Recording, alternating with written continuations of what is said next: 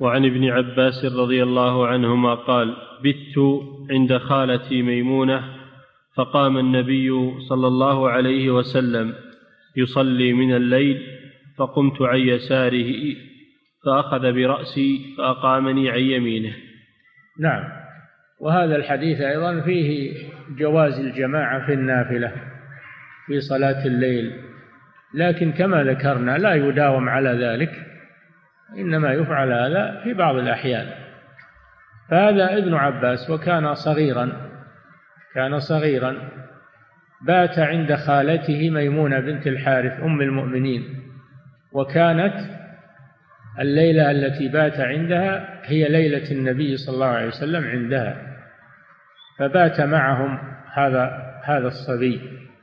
وخالته ميمونة بنت الحارث لأن أم ابن عباس هي أم الفضل بنت الحارث أخت ميمونة.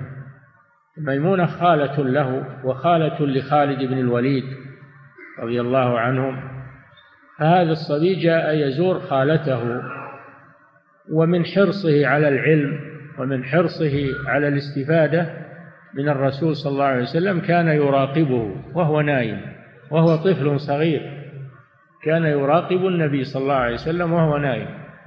فلما قام النبي صلى الله عليه وسلم لصلاة الليل وصف عليه الصلاة والسلام قام هذا الطفل وتوضأ وجاء يصلي مع النبي صلى الله عليه وسلم. لكنه وقف عن يساره فأداره النبي صلى الله عليه وسلم من وراء ظهره وجعله عن يمينه.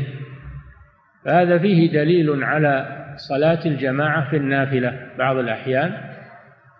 وفيه دليل على مصافة الصبي أيضا كما سبق مع اليتيم وأن الصبي يتمم الجماعة. إذا كانوا اثنين واحد كبير وواحد صبي مميز فإنها تتم بهم صلاة الجماعة. وفيه أن موقف الواحد مع الإمام يكون عن يمينه يكون عن يمينه لا عن يساره. وفيه جواز الحركة في الصلاة للحاجة فإن النبي صلى الله عليه وسلم أدار ابن عباس من وراء ظهره.